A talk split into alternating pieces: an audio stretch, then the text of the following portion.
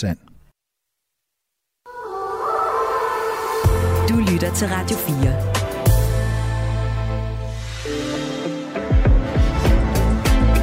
Velkommen til Mandat.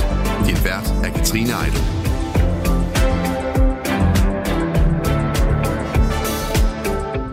Mette Frederiksen, ja, hun ville egentlig gerne være skolelærer, hvis ikke hun skulle være statsminister. Jeg vil gerne være skolelærer. Tænk at være den person, der har som sit arbejde at få børn til at lykkes. Statsministeren brugte store dele af sin åbningstale til Folketingets åbning i tirsdags på at tale om den danske folkeskole. For i næste uge der kommer regeringen med et udspil til en ny folkeskolepolitik. Men hvad siger eleverne og de kommende skolelærer til Mette og Companys planer og også deres retorik? Det ser vi nærmere på i løbet af den næste times tid. Hvor vi også skal lidt bag kulisserne på øh, denne torsdags store politiske begivenhed, nemlig Folketingets traditions- og ikke mindst omfangsrige åbningsdebat. Du lytter til Mandat. Velkommen til. Du lytter til Radio 4. Og med i studiet til at vende de store politiske emner i dansk politik i denne uge, der er mandats faste kommentator Benny Damsgaard. Velkommen til, Benny. Tak for det. Noget af en uge i øh, dansk politik alligevel med en øh, åbningstale og i dag åbningsdebat. Ja, det må man sige. Der har været noget til, øh, til, til nørderne i, i dansk politik. Det har der afgjort. Ja, det skal vi, øh, dem, dem skal vi give lidt mere i løbet af den her times tid også. Altså Benny Damsgaard, tidligere rådgiver for øh, konservativ, nu direktør i public affairs virksomheden Connexus. Lad os begynde med vores øh, lille leg, hvor vi lige zoomer ind på øh, ugens højde og lavpunkter i øh, dansk politik. Så kan vi lige sådan øh, lave gang, nogle, ja. øh, nogle strækøvelser ja, her for at varme op til den øh, næste times politiske snak. Skal vi øh, begynde i den positive ende igen med ugens højdepunkt for dig? Jamen, det har jo været Folketingets åbning.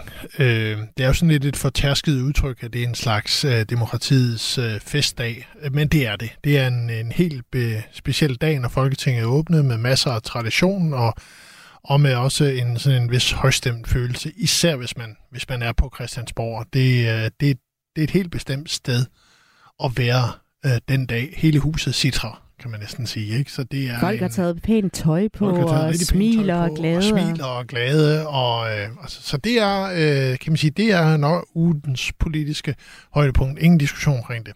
Og hvad så lavpunktet? Ja, altså det er jo i og for sig det samme øh, på den Hvordan måde. Det? jo, det, det lyder sådan lidt, lidt, lidt spøjs, men, men med Folketingets åbning, så følger der også en masse rituel skænderi, og det ser vi, kommer vi især til at se her i løbet af i dag under åbningsdebatten hvor øh, de politiske partier skal diskutere, og i bund og grund også nogle gange rituelt skændes om noget. Altså sådan professionelt skændes om, om temaer og være uenige. Først og fremmest fordi, at uenighed, øh, især hvis den får ekstra meget gas, giver medieomtale, og det har man behov for som især et, et lille parti. Så man vil se nogle så især små partier går meget hårdt til, øh, til stålet for at få lige fem minutters øh, opmærksomhed. Og det er, ja, i bund og grund sådan lidt øh, innoverende. Men sådan er politik jo også. Og så er det fordi, det er så koreograferet også, ja, eller det hvad? også. Det er en hver hensyn koreograferet. Der er meget lidt, der foregår på sådan en åbningsdebat, som ikke er timet og chartlagt i for, på forhånd. Jamen altså, vi skal dykke øh, både ned i højdepunktet og lavpunktet her i øh, mandat i dag. Og hvis du har et øh, spørgsmål til Folketingets åbningsdebat, som altså lige nu udspiller sig i Folketingssalen på Christiansborg, det kan både være, hvordan det fungerer, eller om de politiske emner, så skriv meget gerne til os på sms'en. Det er som altid 1424. Du lytter til Mandat på Radio 4. Klædt i rødt, der stod Mette Frederiksen på Folketingets uh, talerstol, efter at Folketingets formand Søren Gade havde budt velkommen, og Pia Kærskov i år som det længst siddende medlem af Folketinget fik lov at ringe med klokken, og dermed officielt erklære Folketingsåret i gang. Benny Damsgaard, når øh, Folketinget åbner, så er det helt store fokus på dagen jo statsministerens tale. Hvad er det, en åbningstale skal kunne? Jamen, der er jo noget rent formelt i forbindelse med sådan en, en åbningstale. Det står jo i grundlovens paragraf 38, at øh, statsministeren skal give en og nu citerer jeg, en redegørelse for rigets almindelige stilling og de af regeringen påtænkte foranstaltninger. Sådan, det lyder kedeligt. Det, det lyder umiddelbart øh, kedeligt. Det kan det også være. Det har det i hvert fald været historisk, hvor det har været meget sådan øh, en meget lovformelig gennemgang af, hvad der, hvad der var på vej. Men altså det regeringen og det statsministeren i bund og grund gør, det er jo at komme med en tale, hvor man udlægger nogle af de politiske visioner, man har for året, der kommer, og øh, det er jo gerne en, en, en, øh, en tale, som skal øh, sætte en retning for regeringen, og, og ikke mindst lægge nogle spor ud til de store lovinitiativer, øh, som regeringen kommer med hen over året. Fordi samtidig med regeringens, øh, eller med statsministerens åbningstale, så fremlægger regeringen også det, der kaldes lovprogrammet, som er sådan en detaljeret gennemgang af alle de love og regler, som, som, øh, som regeringen påtænker at, øh, at fremsætte i det kommende folketingsår. Og Mette Frederiksen, hun brugte jo altså en stor del af sin tale der i øh, tirsdags på øh, folkeskolen. Det var både i forhold til det øh, for nogen, øh, for hattesystem, Aula, og så var det i forhold, ja, kunne, kunne du se min, øh, jeg, har, jeg kender godt Aula, skulle jeg lige sige, øh, mesterlærer, og så også behovet for øh, respekt for lærerne, og så fortalte hun altså, at der er en ny politik på vej. Her vil vi foreslå, at hver gang der findes 10 mål, så fjerner vi de ni af dem. Det svarer til, at vi dropper mere end 3.800 bindende og vejledende mål for folkeskolen.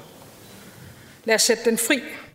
Er det overraskende, at øh, statsministeren vælger at bruge alligevel så lang tid af sin taletid i åbningstalen på at tale om folkeskolen? Nej, øh, især ikke, når man, øh, når man tager i betragtning, at regeringen snart kommer med et udspil til en, en stor, gennemgribende folkeskolereform, så er det helt naturligt. Også fordi det er et område, som, som optager vælgerne. Der er jo, altså, der er jo små 700.000 øh, elever i den danske folkeskole, så der er rigtig mange vælgere, som har børn i folkeskolen, og som derfor interesserer sig for den hverdag, som de har. Så det er et, et, et relevant emne, fordi det har stor samfundsmæssig betydning, og det har også stor vælgermæssig betydning. Er det også et øh, emne, man kan sige, hvor hun kan komme lidt tæt på? I forhold til... Øh til vælgerne? Altså, det, det er måske lidt nemmere for ja. mig at forstå noget om ja. folkeskolen, end det er at forstå nogle øh, øh, økonomiske strukturer og nogle måder at gøre tingene på. Ja, det er, det er noget, øh, kan man sige, lettere øh, for, for her for Danmark øh, at forholde sig til, til, til folkeskolen, hvor deres børn går, øh, end til store makroøkonomiske eller store udenrigspolitiske temaer, som har meget lidt indflydelse på deres hverdag. Det er indflydelse på, det, på, på borgernes og dermed på vælgernes hverdag, hvordan omledes Aula fungerer. Altså det er jo, altså man kan mene om det, hvad man vil, og synes det er måske sådan en lille ting, men det er jo sådan et irritationsmoment, og øh, for, mange, øh, for mange forældre øh, skal på Aula og skal skrive til Aula, og det er tydeligvis også et irritationsmoment for, øh, for, øh, for lærerne, så så selvom det er en lille ting, så er det en, en vigtig ting, og, og området, og det er et vigtigt, kan man sige, sådan illustrativ ting for, en, for et stort område, som er meget vigtigt for mange danskere. Og så er en ting jo altså, hvad talen handlede om, men noget helt andet er jo også, hvad den ikke handlede om. Fordi det er jo også det der med sådan en åbningstale, at fraværet af emner også kan få opmærksomhed og også kan modtage kritik. Øh, Dansk Folkepartis øh, formand Messersmith, øh, han undrer sig over, at der ikke blev talt mere om ældreområdet måske ikke så overraskende, at han øh, sætter kniven ind der. Og heller ikke så overraskende, så var både Enhedslisten og Alternativet og Radikale dem, der kritiserede, at der var meget kort snak om klimaet. Det var altså der, hvor øh, Mette Frederiksen hun formulerede et spørgsmål om vindmøller til øh, DR's radioprogram øh, Sara Monopolet. Og øh, Martin Lidegaard, han øh, siger sådan her til øh, TV2. Det er jo næsten tragikomisk, at det statsministeren står og siger, det er, at hun vil ringe til Sara Monopolet for at få svar på, hvad hun skal gøre ved klima og det der kæmpe problem, som er så forfærdeligt. Det er jo på en eller anden måde på vores generations vagt, at det der er sket. Hvad kan man lægge i de emner, der ikke bliver nævnt i en åbningstale? Er det, er det fordi, de er øh, ligegyldige for regeringen, ikke er så vigtige, ikke er egnet til det format, eller er det simpelthen noget, man ikke lige tør at røre ved i sådan en åbningstale? Altså, der er jo noget rent praktik i det på den måde, at hun har en 45 øh, minutter eller deromkring, så, så der er jo også bare grænser for, hvor meget hun kan komme ind på. Hun kan ikke gennemgå hele Hun kan ikke nå det hele. Hun kan simpelthen ikke nå det hele. Så det er jo, et, der er jo taget et, et fravalg, og, og det man så fra statsministerens side er at lægge op til øh, at varme op til, til nogle af de øh, kommende initiativer, især på folkeskoleområdet, som, som der kommer. Og, men altså, meget af den kritik, der kommer for oppositionen sådan en dag, kan, er jo også kritik, man kan, man kan skrive lidt på forhånd. Fordi selvom hun var kommet ind på klima i sin tale, så kunne man være 100% sikker på, at både øh, Alternativ, Enhedslisten og Martin Lidegaard havde kritiseret statsministeren for ikke at gå langt nok på det der område. Og det er vi sådan lidt over i det der rituelle, som jeg også var inde på i forhold til det værste ved, ved en, øh, en dag som, som i dag, eller de her dage, fordi øh, kritikken er ekstremt rituel, og, og ja, og sådan er det nogle gange. Men hvad får regeringen og måske endnu mere statsministeren ud af at lægge snittet der, hvor hun så lægger det i forhold til de emner, der bliver valgt? Jamen, hun får det ud af det, at hun sætter scenen for den debat, der skal være i dag og for det kommende stykke tid. Altså, det er jo, øh, altså, det er jo det, som, som sådan en tale kan for en statsminister, for en regering, det er at sætte den retning og sætte den ramme for det, vi alle sammen skal diskutere i det kommende stykke tid. Og det har hun, hun gjort, og fordi vi har jo næsten ikke diskuteret andet end folkeskole og Aula de sidste par dage. Og det kommer vi også til i dag, det kommer man også til i dag i åbningsdebatten og de, de næste par dage. Så det er ligesom det skal være, og ja, direktøren for Aula har så gar, gar været ude og sige, at jamen, det vil de da meget gerne kigge på at lave nogle forbedringer af deres system, så det har jo også haft realpolitisk betydning allerede nu. Jeg turde næsten ikke skrive på Aula den anden dag, fordi jeg var bange for at være en af de der forældre, hun talte om, der blandede sig for meget i mine børns uh, skolegang. Ja, ja, det skal man passe på med. Ja. Øhm, der har været flere analyser frem af talen, og, øh, og en af dem er fra Berlinske, hvor der står, at det var mere værdidebat øh, end egentlig konkret politik. Er du enig i det? Nu, øh, nu har de her øh, åbningstaler, mm, altså de har altid haft et mere, kan man sige, værdimæssigt præg end et konkret realpolitisk præg, fordi det, det er en, en situation, hvor man fra regeringens side sætter nogle rammer og nogle temaer ud for, for det kommende stykke tid, så, så det er ikke specielt for, for, for den her tale, altså kigger man historisk på det, går man tilbage til Slytter for eksempel, så var han øh, fremme og tale om øh, vigtigheden af afbyråkratiseringen i det offentlige. Det skal være lettere at være dansker, og det tema er blevet fuldt op gentagende gange undervejs, uden der er sket noget konkret. Det er ikke blevet specielt meget lettere at være dansker, så det er en, en værdipolitisk tale først og fremmest. Radio 4. Ikke så forudsigeligt. Den røde, den mørkeblå og den lilla søjle taler sit uh, ret tydelige sprog, når man ser på de forskellige meningsmålinger, som flere medier har fået lavet forud for uh, Folketingets åbning. Søjlerne de skal jo altså repræsentere regeringens antal af mandater, og de søjler de er altså kortere nu, end de var ved valget sidste år. Det er jo lidt afhængigt af, hvilket analyseinstitut man lige kigger på, men så lægger regeringen altså til et sted mellem 16 og 25 færre mandater nu her 3. oktober, hvor øh, de er, de er kommet frem altså på Folketingets åbningsdag, end, øh, end øh, der var i november 2022 mm. ved valget. Av, eller hvad? Ja, ja, det er af med af, af på. Ikke? Altså, ja. det er... Det er jo, de ligger jo godt 10% point øh, nede, øh, og det har de gjort, øh, ja, stort set siden Stor Bededags øh, problemstillingen eller debatten i, i foråret, som, som slog bunden ud af deres målinger. Så det er, øh, det, det er en regering, som, som er i hvert fald meningsmålingsmæssigt under et gevaldigt pres. Ja, det er jo ikke engang bare, du ved, Venstre, som vi godt har set øh, har taget dygt. Det er jo sådan set alle regeringspartierne, der, der taber mandater. Ja, det er først og fremmest Socialdemokratiet og, og Venstre. Moderaterne øh, er gået en snært tilbage en til en til eller anden procentpoint eller noget den der stil. Det kan man altid diskutere, om det er inden for noget statistisk usikkerhed. Ja, statistisk ja. usikkerhed. Men, men Socialdemokraterne er det gået de der 5-7 procentpoint tilbage, og Venstre er gået en, ja, 4 øh, deromkring, ikke? og ligger nu stabilt næsten under øh, de 10 procentpoint, hvilket er historisk lavt for, for Venstre. Så det er, det er især de to partier, som, som på hver deres måde øh, lider øh, i målingerne på nuværende tidspunkt. Nu ser politikere altid, at de kigger på meningsmålinger. Ja, i hvert fald. Nej, kom bare. Og, og man kan sige, det, det gør man måske heller ikke i samme omfang, hvis det ikke går så godt, som hvis det går godt. Og der er jo altså også længe til et, øh, et valg, øh, sandsynligvis potentielt i hvert fald. Men, men hvad er status på regeringen? Altså her, hvor vi har skudt øh, Folketingsåret i gang så? Jamen altså, de kigger meget på målinger, det gør de. Det, det er meget afgørende for stemningen internt i partierne, om, om det går op eller det går ned, og de får også foretaget, mange af dem får foretaget deres egne målinger selv, hvor de går endnu mere i detaljerne i forhold til, hvor, hvor vælgerne går hen og hvordan og hvorledes.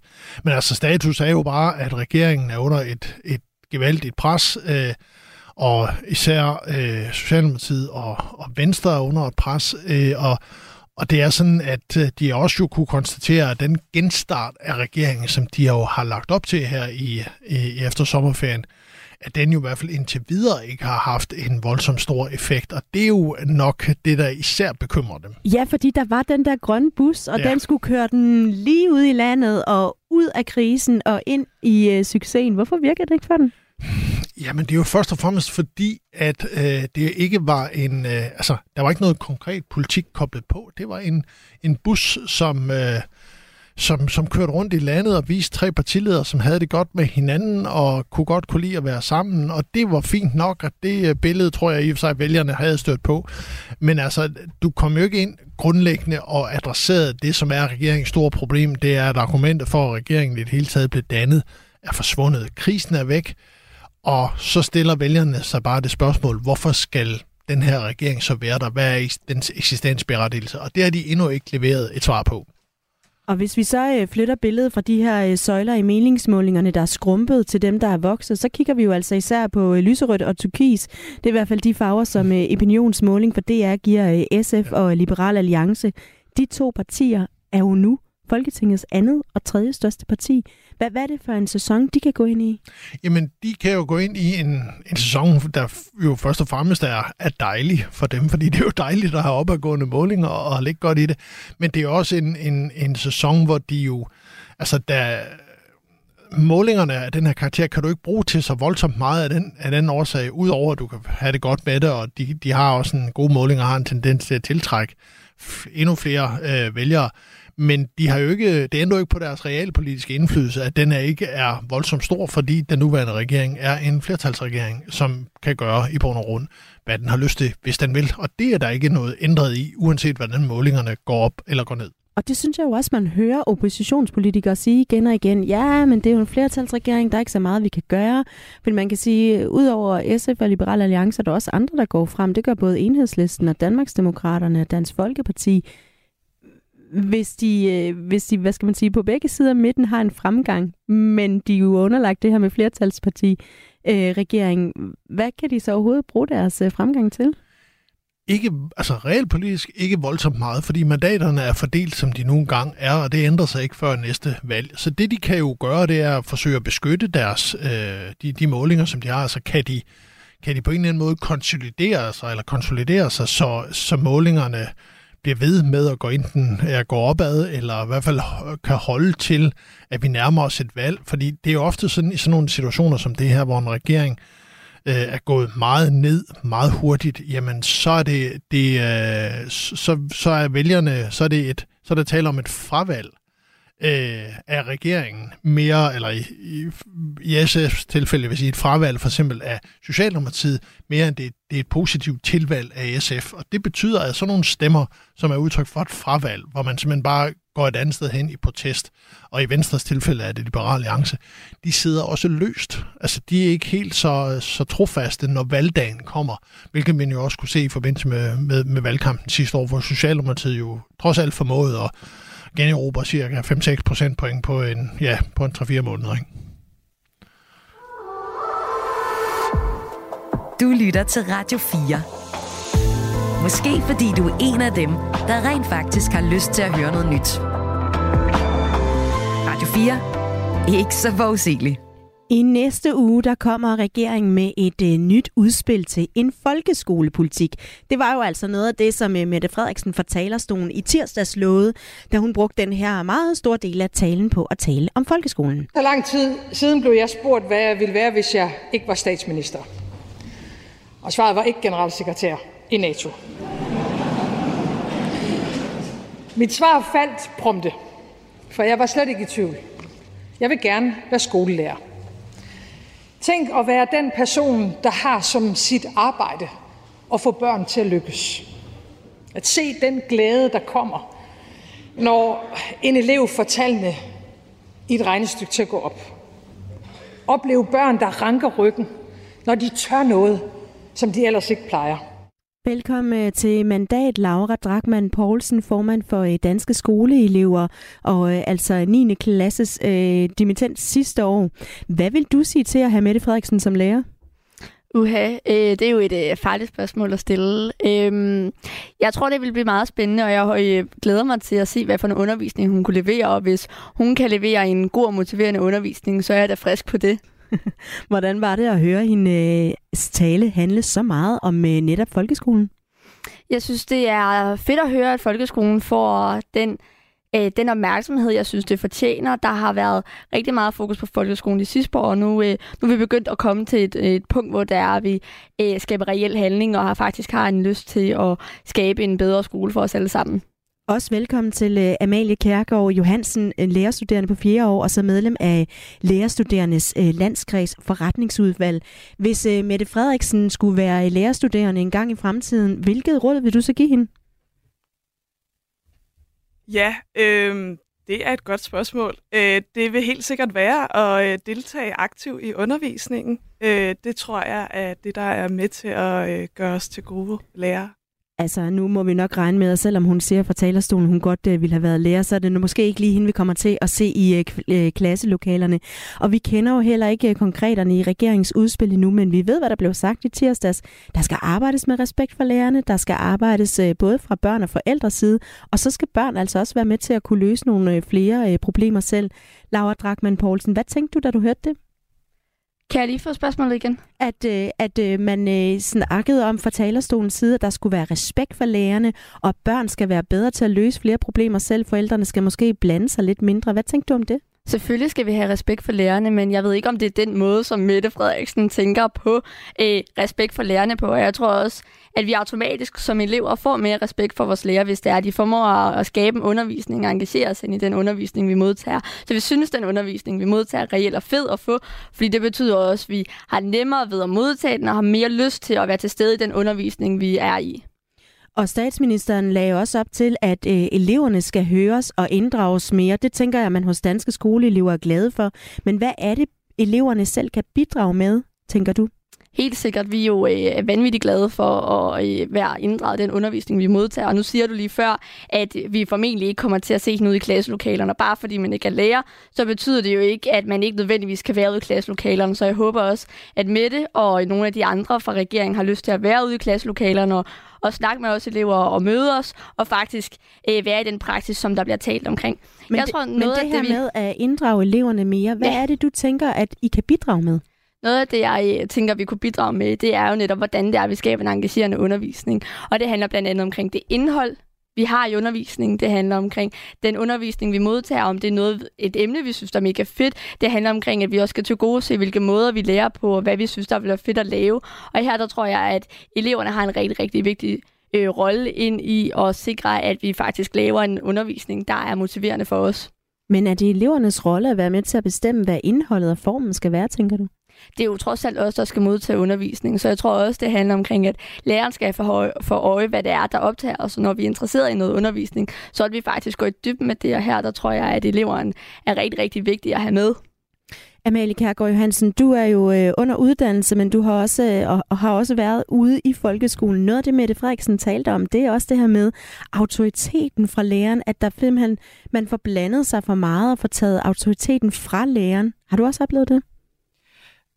Øh, jeg tror ikke, jeg har oplevet det. Øh, og jeg, og jeg tænker også, at øh, jeg kan ikke udtale mig om, hvordan det er at øh, være lærer og have den autoritet, fordi at øh, jeg har kun været øh, i praktik i seks uger ad gangen. Øh, det er sjældent, man har meget øh, samarbejde med forældrene i den form for praktik. Det kommer der heldigvis en forandring øh, med den nye læreruddannelse.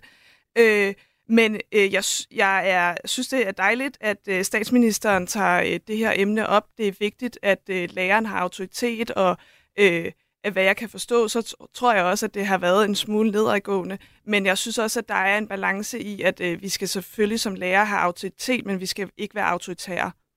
Og hvad tænker I hos uh, lærerstuderendes landskreds om, at Mette Frederiksen ligger op til, at uh, eleverne skal inddrages mere, og samtidig også være bedre til selv at løse problemerne? Øh, det synes jeg er rigtig godt. Øh, som lærerstuderende, så må jeg sige, at det fylder enormt meget på læreruddannelsen. Øh, det var ikke, altså at inddrage eleverne? At inddrage eleverne, det er en stor del af det, vi øh, bliver undervist i. Øh, jeg tror ikke, der er nogen lærer, som ikke kunne tænke sig at inddrage eleverne i deres undervisning. Øh, men det kræver simpelthen, at man har nogle rammer, øh, noget, under, eller noget forberedelsestid, der øh, gør, at man har mulighed for at inddrage eleverne, fordi det kræver øh, meget af læreren også øh, inddrage eleverne, både at følge øh, en eller anden tankerække, eleven har, og smide det, man havde forberedt sig væk i undervisningen, men også at sige, øh, hvad er det for et emne, I godt kunne tænke jer i historie at have? Fordi det, det kræver, at man måske laver om i noget af det, man i forvejen har planlagt, og det kræver bare meget øh, undervisnings- øh, eller forberedelsestid. Og nu bliver det jo næsten fremstillet lidt som, at øh, forældre på Aula og elever, der ikke har ordentlig respekt for deres lærer, eller elever, der ikke kan finde ud af at klare småting selv, er folketing, eller folkeskolens øh, største udfordringer. Er I enige i det? Nej, øh, jeg tror, der er rigtig mange andre steder, hvor vi er nødt til at tage fat. Vi handler i, vi øh, har et, øh, et rigtig, rigtig stor, eller en rigtig, rigtig stor udfordring med motivationen ind i undervisningen, og jeg tror, det er noget af det, der er absolut vigtigst at tage fat i. Og det synes jeg også, at Mette Frederiksen hurtigt lige får stusset i form af det her med praksisfaglighed, og vi faktisk skal have en lidt mere øh, en undervisning, der øh, har lidt mere bevægelse ind og øh, sørge for at koble den teori, vi møder i undervisningen med den praksis, vi er i. Øh, så jeg tror ikke nødvendigvis det. Og hvad tænker du, Amalie Kærgaard øh, Johansen fra altså Lærerstuderendes Landskreds? Er, er det det, der er udfordringerne?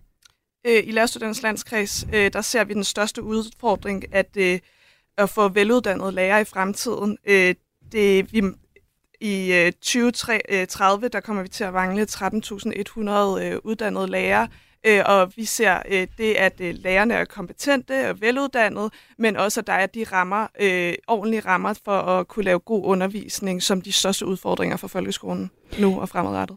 Der er også en øh, lang række bindende mål i folkeskolens forskellige fag, og ifølge statsministeren, så er det omkring 4.000, hvis man tæller både vejledende og bindende mål sammen. Det lyder helt vildt. Og et af de her mål, det var åbenbart så øh, komisk, at det næsten fik øh, Mette Frederiksen til at kløjs i grin fra talerstolen. Lad mig læse et af dem op. Altså, det er et mål i den danske folkeskole idræt. Eleven kan vurdere idrætskulturelle normer værdier og relationer i et samfundsmæssigt perspektiv. Helt ærligt. Er det måske fordi, at der her i salen er en overrepræsentation af os, der blev valgt sidst, når man skulle vælge til fodbold? At vi i stedet propper teori og, undskyld mig, alt for abstrakte begreber ind i idræt. Amalie Kærgaard Johansen, er det for meget, at der er mål for de forskellige fag herunder også idræt i den danske folkeskole, som I ser det hos øh, Lærerstuderendes Landskreds? Ja, ja, det er det. Øh, eller det er for meget, at der er så mange mål. Øh, vi er meget glade for, at man tager et opgør med den her målstyring. Det er også det, vi har gjort med den nye læreruddannelse, så vi er glade for, at øh, folkeskolen nu også skal øh, gå i den samme retning. Øh, vi synes så også, at det er vigtigt, at man kommer til at få kigget på, hvad er det for nogle afgangseksamer. Det bliver nødt til at afspejle øh, de mål, der så øh, bliver tilbage eller bliver lavet øh, i forhold til, at det passer sammen. Men hvad er betydningen af de her mål? Altså, hvad er det, de øh, kan spænde ben for? Jeg tror, det det, kan, eller det, det kan spænde ben for, det er, at man ikke får skabt den magi i undervisningen, som vi lærer eller lærerstuderende er rigtig gode til at skabe. Det gør, at man hele tiden bliver nødt til at kigge på målene og se, får jeg nu opfyldt det her? Og jeg tror også, det taler enormt godt sammen med, om man kan inddrage eleverne godt nok. Fordi hvis der hele tiden er mål, du bliver nødt til at følge, og der er så mange mål, jeg synes, det er dejligt, at der er blevet sat et tal på, så alle har en idé om, hvor mange mål det er, vi arbejder med. Øhm, det gør, at det er svært at få skabt magien i undervisningen øh, og få inddraget eleverne. Altså regeringen mener jo, at øh, 9 ud af 10 af de bindende mål skal øh, fjernes. Øh, Laura Drakman Poulsen, er, det en god idé? Jeg tror, man skal jo også holde fast i, hvad det var, at der ligesom er intentionen med de her mål. Det handler jo omkring, at vi også skal sikre, at øh, den elev, der er oppe i, i, ja, i Randers, øh, også får den undervis eller den elev, der er i Rødovre, og den elev, der er i Randers, de får samme forudsætninger for at få en god undervisning. Og jeg tror også, vi skal tænke over, at der ikke er nogen elever, der ikke kan lide at lære. Øh, det handler i højere grad omkring, hvordan vi lærer det, og hvis det er, at det er det, der skal til, at vi skærer i målene, at hvis det er det, der skal til, for det er, at der, øh, for at lærerne kan skabe en, en god og motiverende undervisning, så synes jeg godt, vi kan skære i det, men jeg tror også, vi ligesom skal have for øje, hvad er det en reelt set, der er formålet, og også øh, kigge på, at det, der reelt var formålet med målene, er jo netop at, altså, at sikre, at der er nogle ting, vi alle sammen når igennem, og skabe en sikkerhed for, at uanset hvor man kommer fra, så er der nogle grundlæggende færdigheder, vi har. Amalie Kærgaard Johansen, øh, er det ikke en pointe det her med, at der rent faktisk øh, kan være nogle grunde til målene i forhold til, som øh, Laura Dragman Poulsen siger, at man får det samme i Rødovre og Randers? Jo, øh, det er der helt sikkert øh, ja, belæg for, men jeg tror også, der, der er forskel på, at øh, selvfølgelig skal politikerne øh, udstikke en retning i forhold til, hvordan er det, vi skal danne elever i folkeskolen. Øh, men der er også forskel på at sætte en retning og så lave detaljstyring. Øh, det handler måske også igen lidt om det her med autoritet. Øh, man bliver nødt til også at tro på læreren, og at vi kommer med et fagligt grundlag. Og så synes jeg også, at 9 ud af 10 mål, øh, det er min personlige holdning, det må være nok, fordi 4.000 mål, det er godt nok mange øh, mål at forholde sig til som, øh, som lærer. La- Laura Dragman Poulsen, er det nok for danske skoleelever, hvis der er en retning og ikke en detaljstyring? Til dels. Jeg tror, det handler rigtig meget omkring, at vi ligesom skal sikre noget, der er rigtig vigtigt i undervisningen. Og det vi alle sammen har brug for som elever, det er jo netop, at vi får en øh, god og motiverende undervisning, der er praksisfaglig, hvor der er bevægelse, og hvor det er, at vi alle sammen har nogle grundlæggende færdigheder. Øhm, og jeg synes, det er rigtig vigtigt, at der også er plads til, at vi bliver inddraget, og jeg tror, at det her det er noget af det, der kan være med til at sikre, at det, der optager os elever, faktisk bliver taget altså der bliver taget hånd om det, og vi sikrer, at vi elever også er med i den undervisning, der er. Øhm, og hvis det er det, der skal til, for at lærerne kan skabe den gode og motiverende undervisning, hvor vi er med, så er jeg frisk på, at vi skærer i nogle af målene. Det overordnede mål, så stadigvæk der godt må være der, det er fra regeringens side, og det er, at man vil sætte øh, folkeskolen fri. Det er dog ikke alle steder sådan i det politiske landskab, at øh, ideen om at sætte folkeskolen fri lige bliver bakket op, i hvert fald ikke umiddelbart her efter øh, tirsdagens tale. Lad os lige høre, hvad Morten Messersmith fra Dansk Folkeparti siger. Og jeg tror ikke på det der med bare juhu-frihed. Altså, jeg tror, det er vigtigt i folkeskolen, at der er nogle faste rammer. Altså, jeg tror, hvis vi giver meget mere frihed til skolerne, jamen, så går det hele op i, at man ikke vil have karaktergivning, at man vil have projektuger, emneuger, hvad ved jeg. Jeg tror, det er ekstremt vigtigt, også for dem, der måske kommer fra nogle lidt mindre bolige hjem, at man ligesom har nogle rammer. Amalie Kærgaard Johansen, er der nogle faldgrupper ved at sætte folkeskolen fri, sådan som øh, I fra lærerstuderendes side ser det? Øh, det er der nok. Det er jeg slet ikke øh, nok inde i det til at kunne svare på, men øh, det jeg kan sige, det er, at øh, de kommuner, der er øh, i en forsøgsordning med at blive sat fri, har nogle rigtig gode erfaringer med det. Øh, men vi kan også godt se, at du kan gøre meget inden for de rammer, der er, og vi tror ikke, at det vigtigste er at frisætte skolen, men at der bliver bedre finansiering.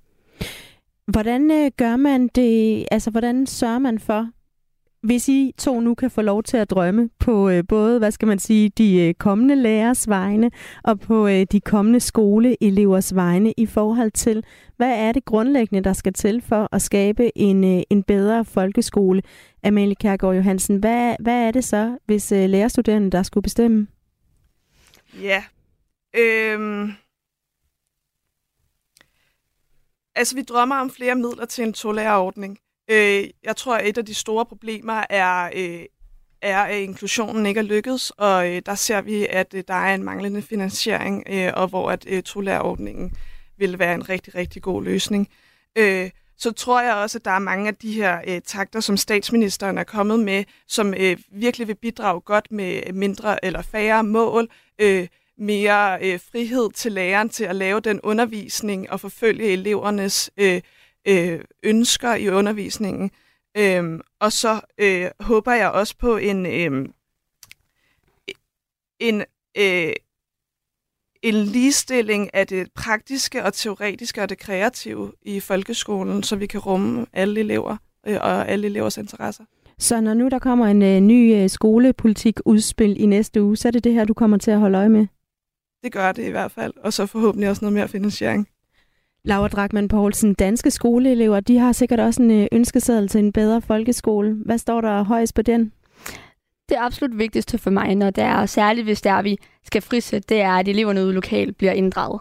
Og det er noget, der er rigtig vigtigt, at kommunerne har for øje. Det er noget, der er rigtig vigtigt, at skolerne har for øje. For hvis vi skal inddrage, så handler det rigtig meget om, at de skal sætte nogle gode forudsætninger for det.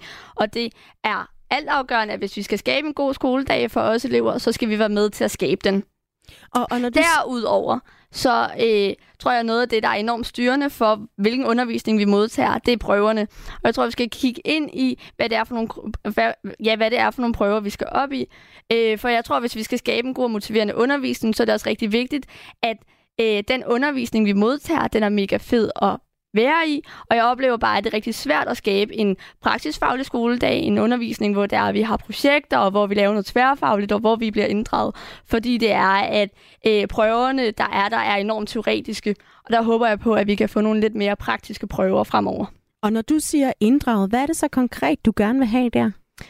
Jeg kunne rigtig godt tænke mig, at man ude på skolerne bliver rigtig gode til at hive elevrådet ind også, at man ude i klasserne hører eleverne, hvad er det egentlig, der optager os, hvad er det, vi synes, der er interessant at lære omkring, og hvordan er det egentlig, vi lærer det. Og der tror jeg også, at man som lærer har en forpligtelse til at kigge på den enkelte elev, og så se, hvordan er det egentlig, den enkelte elev lærer bedst, og hvordan er det, den enkelte elev har... Øh, ja, hvordan skaber vi de bedst mulige forudsætninger for, at du kan lære, Ja, og jeg vil også gerne øh, tilføje, at for Lærerstuderendes Landskreds, så øh, ser vi også, at, øh, at der er behov for, at man kigger ind på øh, ind i, øh, at der er flere øh, efter- og videreuddannelsesveje for lærere, men også, at der kommer en national lærerstartsordning, fordi vi bliver også nødt til at se på, hvordan får vi uddannet flere lærere, hvordan bliver det mere attraktivt, og hvordan fastholder vi flere øh, lærere i øh, professionen. Jeg kan godt høre, at øh, ønskesedlen er lang, både for de kommende lærere og for øh, de kommende elever i den øh, danske folkeskole. Lad os håbe, at, at Mette Frederiksen og kompagni er klar til at kigge på sådan en ønskeseddel også. Tak, fordi I var med, Amalie Kærgaard Johansen, lærerstuderende og medlem af Lærerstuderendes Landskrebs forretningsudvalg, og Laura Drakman Poulsen, formand for Danske Skoleelever. Radio 4. Ikke så forudsigeligt. For et øh, par timer siden, nærmere bestemt klokken 9, der begyndte Folketingets åbningsdebat. Tak for Tak for det. Der er en lang række korte bemærkninger. Den første for ordet er fru Pia Olsen Dyr, Socialistisk Folkeparti. Værsgo. Tak til ordføreren for en liberal tale. Jeg kan jo helt genkende Venstre. Åbningsdebatten er kendt for at være et øh, sted, hvor der virkelig bliver fyret op for de øh, sproglige finurligheder – også for restningerne sådan af de politiske modstandere, og så også en øh, del grin fra øh, talerstolen. Og så er den ikke mindst kendt for at være lang. Lang, lang, lang, lang. En af dem, der har siddet med til øh, åbningsdebatter i sin tid som folketingsmedlem for Venstre, det er Martin Gertsen. Velkommen til, Martin. Du har siddet i Folketinget ja. fra 11 til 15, og igen fra 18 til 22. Det er yes. blevet til en del øh, åbningsdebatter gennem tiden. Ja. Hvad er det for en oplevelse? Øh, den er, som du ganske rigtigt siger, helt ufattelig lang. Øh, altså, det kører der fra 9 øh, om morgenen, og så nogle gange til helt ud på den anden side af midnat, ikke? Øhm, og det er jo sådan, den, altså det er den første rigtige, ja, der er jo lige, hvad hedder det, åbningstalen fra statsministeren, hvor alle MF'erne er samlet, ikke? Men ellers er det jo første gang, man sådan rigtig er samlet, så der er jo masser af sniksnak og altså, hvad du hygge. lavet? Ja, hygge, og hvad du lavet i sommerferien? Og så det allerbedste, det er, når det hele er overstået, så kan man få et glas rødvin. Åh, oh. ja, ja. altså hvis jeg vidste... Så er der en masse ind imellem. Øh, øh, rødvin også. altså ikke rødvin. Nej, nej, det er med på. Ja. Hvis jeg vidste, at jeg skulle deltage i sådan en debat, der begyndte klokken 9 om morgenen og var til langt ud på natten, så havde jeg taget mit aller, aller blødeste joggingtøj på og en pude øh, til lænden og måske verdens største madpakke med os også. Og jeg ved også, at der er nogle partier, der har sådan forskellige traditioner i forhold til, at Mette Abelgaard fra Konservativ, der plejer at lave slikposer til sine ja. kolleger, og så der er lidt til blodsukker. Altså, hvordan, hvordan holder man til sådan en dag der? Udover tanken om rødvinen efter klokken Jamen, et eller andet? Vi havde, altså i Venstre var det også sådan, at uh, der var en eller anden, uh, der lagde lidt slik ned i. Altså, der er jo sådan nogle skuffer ned under pultene hos de enkelte folketingsmedlemmer, og der kunne, godt, kunne man godt finde sådan en pose slik. Det kunne man også i Venstre under de her øh, åbningsdebatter. Øh, så er det jo ikke sådan, at, øh, at man nødvendigvis sidder på sin plads i øh, samfulde 12-15 øh, timer, så går man lige op på kontoret. Ja, så går man lige op på kontoret og holder muligvis et møde eller to og får ordnet lidt mails. Altså, det er jo den helt rigtige dag at få ordnet sin indbakke på. Det er sådan en dag, hvor der kører sådan en, en rigtig, rigtig lang øh, debat, så man, man, man sidder jo ikke i salen fast øh, på stedet hele dagen og hele aftenen. Nej, det kunne jeg kunne også godt se allerede her i løbet af formiddagen, at folk de går lidt frem og tilbage. Der er også øh, nogen, der sidder meget dybt med snuden ned i deres mobiltelefon, så er det måske ikke sådan en helt aktiv lytning det hele tiden. Jeg så også øh, et par stykker, blandt andet Socialdemokratiets klimaoverfører Lia Wermelin, som var godt i gang med at strikke noget, der lignede ja, ja. En, øh, en sok eller noget i den stil. Og så er der jo også nogle andre sådan, traditioner rundt omkring, i hvert fald i det parti, jeg selv var en, var en del af, så spiser man sammen. Det gør man altså ikke til daglig, men så øh, oppe i Venstre sekretariat, så var der øh, øh, sushi til dem, der godt kunne lide det, og pizza til øh, til dem, der bedst kunne lide det, og sådan forskellige øh, former for, for mad, så spiser man øh, samlet. Øh, så, så, så det er lidt en anderledes dag, end øh, det man måske normalt er vant til som folketingsmedlem. Det lyder som om, der er en god stemning der så. Ja, men det er der sådan set både internt i, i grupperne og egentlig også på tværs altså af øh, de politiske øh, partier. Der er jo noget rituel stammedans over det der, hvor man ligesom som ordfører skal stille sig op og skille sine politiske øh, modstandere ud, og så får man en masse øh, spørgsmål, som er så finurligt øh, formuleret, at man ikke er i stand til at svare, og så svarer man lidt udenom. Så der er jo altså, så der er sådan noget rituel stamdans over den der dag, ikke? Jo, og der er vel også en masse forberedelser. Jeg kunne se ja, på øh, Søren Papes Instagram, der havde han lagt en, øh, en story, hvor han sidder og bladrer sådan en ordentlig stak papir, og på ja. forsiden af den her bunke, der står der øh, åbningsdebat 2023, og så har han selv skrevet man er oppe i fuld pensum. Ja. Altså, Martin Gertsen, hvordan forbereder man sig fagligt på en åbningsdebat? Ja, nu har jeg heldigvis, skal jeg skynde mig at sige, aldrig været politisk ordfører, så jeg har ikke skulle stå der og modtage alle de der spørgsmål. Men det er jo rigtigt, og især, altså, der er jo et par nye ordfører med den her gang. Mm. Morten Dalin, øh, øh Monika Rubin og sikkert også andre, øh, som jo skal prøve det her for første gang. Ikke? Og, og, og, og, og der er jeg da helt sikker på, at man er så en lille smule mm. nervøs. Ikke? Så derfor er forberedelse jo alfa og omega. Altså det der med at tro, at man bare kan stille sig op på den talerstol og så skøjte det der igennem. Ja, øh, det, det, det, det kan man ikke uden øh, forberedelse. Men de enkelte folketingsgrupper øh, forbereder sig jo også. Altså, jeg kan jo huske, at vi fik sådan et lille kompendium af forskellige former for spørgsmål, øh, som man ikke var pålagt, men som man kunne søge inspiration i, hvis det var sådan, at man havde lyst til at stille spørgsmål til især selvfølgelig ens politiske modstandere. Og så trykker man på en knap på sin så plads, for ligesom at række ja, hånden op? Ja, og så er man helt sikker på ikke at komme på, ikke? fordi der er jo alle mulige andre, der også gerne vil på, og der er det jo sådan en rækkefølge, det der, altså øh, i, parti, i partistørrelse, øh, og så vælger man jo øh, altid den politiske ordfører, eller den, hvad der ellers måtte være, af folk, der sådan har lidt stjerner på skuldrene internt i de enkelte folketingsgrupper. Så sidder man der og venter på, at dem med stjernerne på skuldrene, de går ud og tisser ud og henter kaffe, sådan, så man ja, er den, der kan, kan blive øh, Ja, det kan valgt. godt Ja, ja, altså øh, enten det, eller også, altså... Øh, det er jo ikke fordi, der er nogen, der er mere lige end andre i sådan et system, men den politiske ordfører tager sig altid af øh, de andre store partier. Øh, altså øh, i, i særlig grad, nu, nu er det lidt anderledes nu, fordi der jo er en helt ny dynamik med tre partier midt på i, i regeringen, men, men tidligere var det sådan, at den politiske ordfører for Venstre tog sig så af udfritte den politiske ordfører af Socialdemokratiet og vice versa, og så var der sjældent plads til ret mange andre spørger. Når man kommer lidt ned i partistørrelse, så er der lidt mere rum, altså Venstre over for enhedslisten, så er der lidt mere rum til, at almindelige dødelige folketingsmedlemmer ligesom kan komme til fadet, ikke? Jo, fordi det er jo altså partiernes øh, ordfører, der står på talerstolen efter tur i forhold til partiernes størrelse ved valget, og så må der altså stilles øh, spørgsmål til dem. Det kan jo øh, tage evigheder, det kræver altså også al den her forberedelse. Mm. Øh, fordi man ved jo ikke nødvendigvis, hvad det er, der bliver øh, skudt på, når man øh, står der på øh, talerstolen. Benny Damsgaard, tidligere rådgiver mm. hos Konservativ, så har du også været med til at klæde politikere på til, til debatter. Hvad er det for en opgave?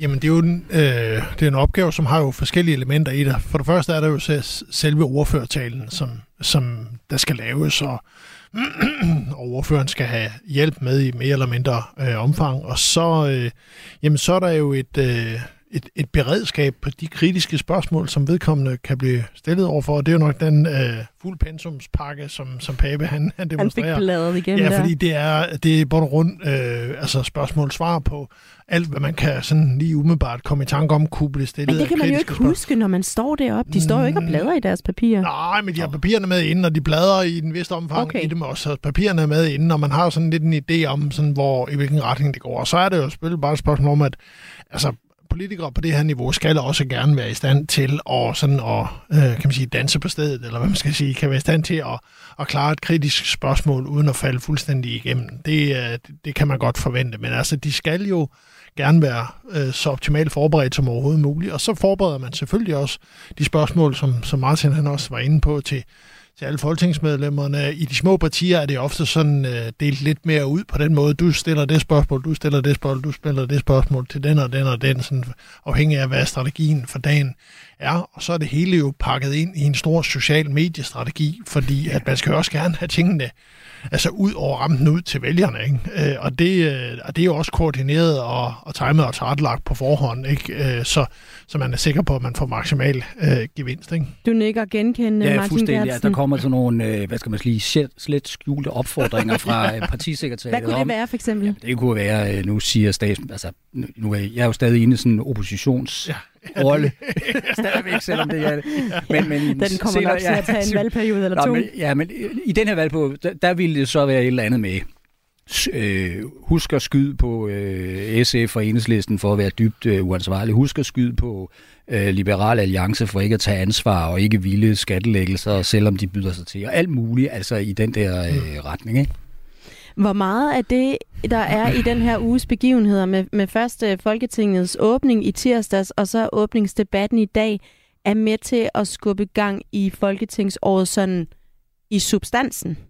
Og ikke bare øh, øh, lakridser i skuffen og øh, rødvindshygge og øh, koreograferede spørgsmål på øh, og, og sviner på øh, sociale medier. Nu, nu skulle jeg lige løbe øh, i hvad hedder sådan noget embedsmedfør løbe lovprogrammet igennem oh. her. Ja, det var en lang, ja, det må du undskylde. Ja, ja, ja. øh, nej, men, men man kan jo sige, at de fleste af de diskussioner, mm. jeg i hvert fald lytter mig til i dag, de ligger egentlig uden for lovprogrammet.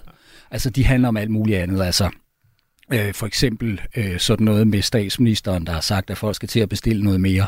Øh, det, det, det er der ikke noget lovforslag på. Øh, der er en masse diskussioner om skat, øh, som der ikke rigtig har materialiseret sig øh, i noget endnu. Så der er jo typisk meget med noget, der ikke rigtig står i, øh, i, i lovprogrammet. Så det er lidt mere sådan en metadiskussion, synes jeg. Og lovprogrammet, det, med Søren Gade, Folketingets formand, startede jo ellers uh, hele åbningsdebatten med bare at sige sådan, lov nummer 44, ja. bum bum bum, lov nummer 45, og så er der ellers uh, fri leje bagefter. Så lad os lige se lidt på, hvad det egentlig er, der er gang i i, uh, i salen i dag, og af god grund, så ved vi jo ikke helt, hvad der er sket siden kl. 11, hvor vi har siddet uh, her. Men tidligere på dagen, der havde uh, Socialdemokratiets uh, politiske ordfører Christian Rabia Madsen, han talte om uh, havmiljø, han talte om uh, klimamål, og så talte han om uh, skoleeleven Oliver, som fortjener en bedre skole og uddannelsespolitik.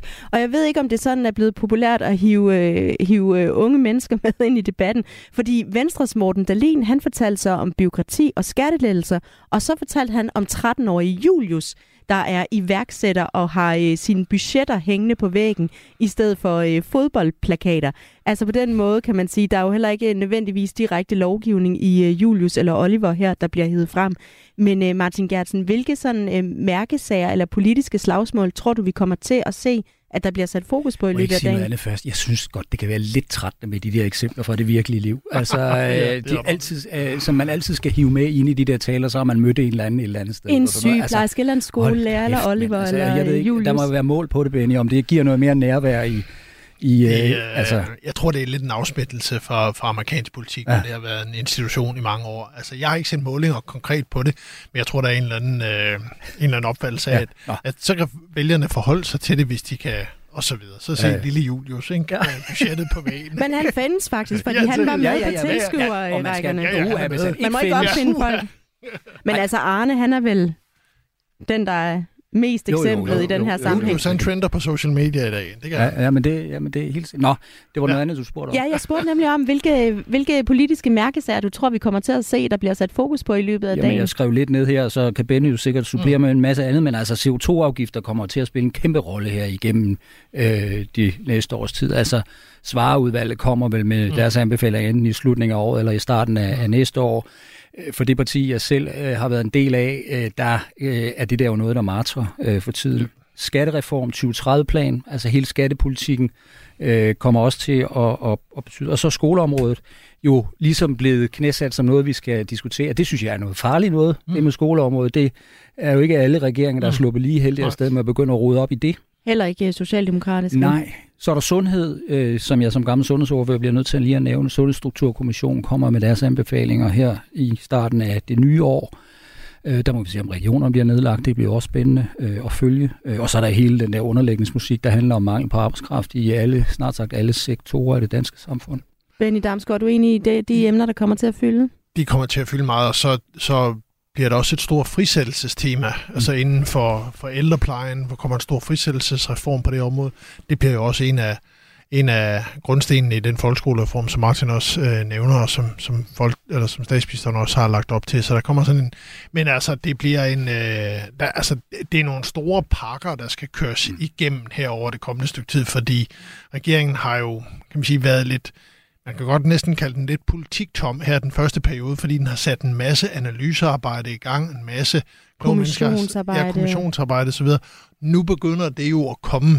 Øh, øh, med nogle, øh, nogle anbefalinger, som man så politisk skal til at tage stilling til og agere på baggrund af, og, øh, og det kan man sige, det, det bliver ikke let, men, men jeg tror også, at befolkningen vil sidde tilbage og sige, wow, der kommer, der kommer til at ske en masse. Så spørger hun, om de belønner det. Ja, det har de ikke gjort indtil videre. Nej, Altså, jeg kan jo nok lige så godt være ærlig og sige, at øh, på et eller andet tidspunkt, så skal jeg lave noget aftensmad, og så skal jeg putte nogle børn, ja. og så skal jeg lægge en vask sammen, eller hvad man nu laver. Ja. Jeg kommer ikke til at se alle 16, 17, 18 timers debat. Hvad, hvad, skal vi, øh, hvad skal vi holde øje med? Er der nogle sådan forventede højdepunkter, Martin Gersen? Jeg synes jo, øh, altså jeg synes faktisk, at statsministeren, øh, og nu bliver jeg da slået halvt ihjel af mine gamle partifælder, men altså jeg synes faktisk, at statsministeren kan være meget munter øh, til tider, så derfor synes jeg egentlig, når man lige har overstået alle ordførende ned igennem tiden, så ned igennem øh, dagen der, så hvis man kan holde sig vågen så længe, så derude på aftenen, når statsministeren mm. ligesom skal runde det hele af med, med, med en afsluttende opsummerende tale, øh, der, der kan godt komme noget, som kan være interessant. Det er også det, at at der kan, ligesom, altså det sidste liv kan man trække ud af ordførende i, i angreb på statsministeren. Det er vel også der, de er trætte? Altså, ja, ja, og så, du ved, altså, der, der, kan jo, der kan man komme til at lave klodset frispark, når man er træt, ikke? Okay, ja. så måske jeg i virkeligheden bare skal tænde fjerneren igen efter 22? Ja, det vil jeg selv. Ja. Så kan man læse en ganske fin opsummering i, dag, i morgendagens aviser. Ja. Det kan man. det. så se statsministerens afsluttende kommentar og så opsummeringen i aviserne. Så er man meget godt med. Og så har I jo også allerede sagt her, hvad I forventer, der kommer en eller anden form for fokus på, både i øh, løbet af dagen og i virkeligheden også den sådan kommende øh, sæson. Er der nogen, øh, der sidder i salen i dag med sådan lidt ondt i maven over den her kommende sæson? Eller er der nogen, der har mere ondt i maven end andre i Folketingssalen i dag, når man kigger fremad? Jamen altså, Venstre skulle gerne have valgt, vendt, vendt den nedtur, øh, man er inde i. Man skal se at få styr på, øh, på hele det der CO2-spørgsmål, øh, og, og, og, og, og, og Jacob Ellemann skal jo få forklaret Venstres bagland, at det kommer til at blive en meget værre omgang for dansk landbrug, hvis Venstre er uden for sådan en aftale, mm. end hvis man er med i den. Altså, det er simpelthen hovedopgaven her de kommende, øh, de kommende uger øh, og måneder.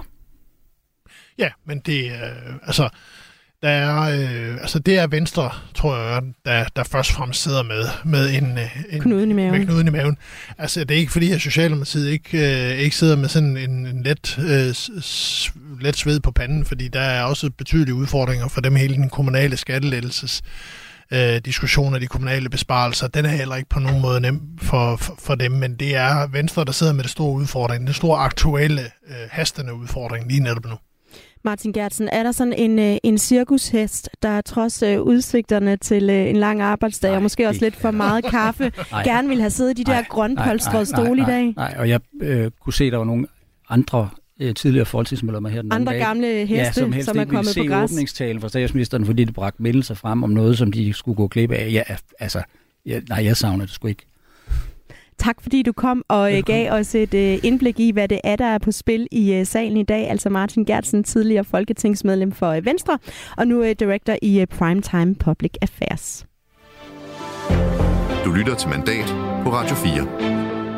Benny Damsgaard, inden vi runder dagens program af her, så skal vi jo lige kigge en lille smule fremad. Mm. Hvad kommer du til at holde øje med i ugen, der kommer? Ja, jeg kommer først og fremmest øh, til at holde øje med, om, om den her diskussion internt i Venstre, om den begynder sådan at falde til ro. Nu har øh, Ellemann været ude og, og fastslå, hvad linjen er. Men, men, altså er det køledisken eller landbruget ja, eller afgiften? Det, det Hvor kommer den til at ligge Ja, henne? og har i hvert fald været ude og love en ordentlig, øh, et ordentligt holdkæftbold til økonomisk holdkæftbold til, til, til, til landbruget samtidig med. Så det tror jeg, der kommer til at have en, en beroligende effekt. Men det bliver spændende at se, hvad der kommer til at ske, fordi Ja, altså hvis man kigger på den politiske kalender, så er det mest øh, ophidsende, hvis det i det hele taget er det, det er, at den øh, færøske udenrigsminister Øgni Højdal kommer til, øh, til, til Danmark på fredag eller i morgen og skal have møde med Lars Løkke. Ellers er det en meget stille periode i øh, sådan øh, alle de store landsmøder overstået. Nu går Folketingets arbejdet stille og roligt i gang, og så har vi det store folkeskolefri, der kommer, eller store folkeskoleudspil, der kommer i næste uge. Så det er på mange måder sådan en lidt ja, øh, når vi lige er over i dag, så er det weekend, og det tror jeg, det er mange, der glæder sig til. Ja, det er måske en hård start på, øh, på arbejdslivet lige at mm. skulle have de her to øh, ret øh, lange dage mm. lige her i, øh, i begyndelsen ja, af ugen. de har haft en god lang ferie til at, at varme op til det. Ja, det, det er der sikkert nogen, der vil være lidt uenige med dig i forhold til, øh, hvor, hvor meget ferie der er plads til i, øh, i den her sammenhæng.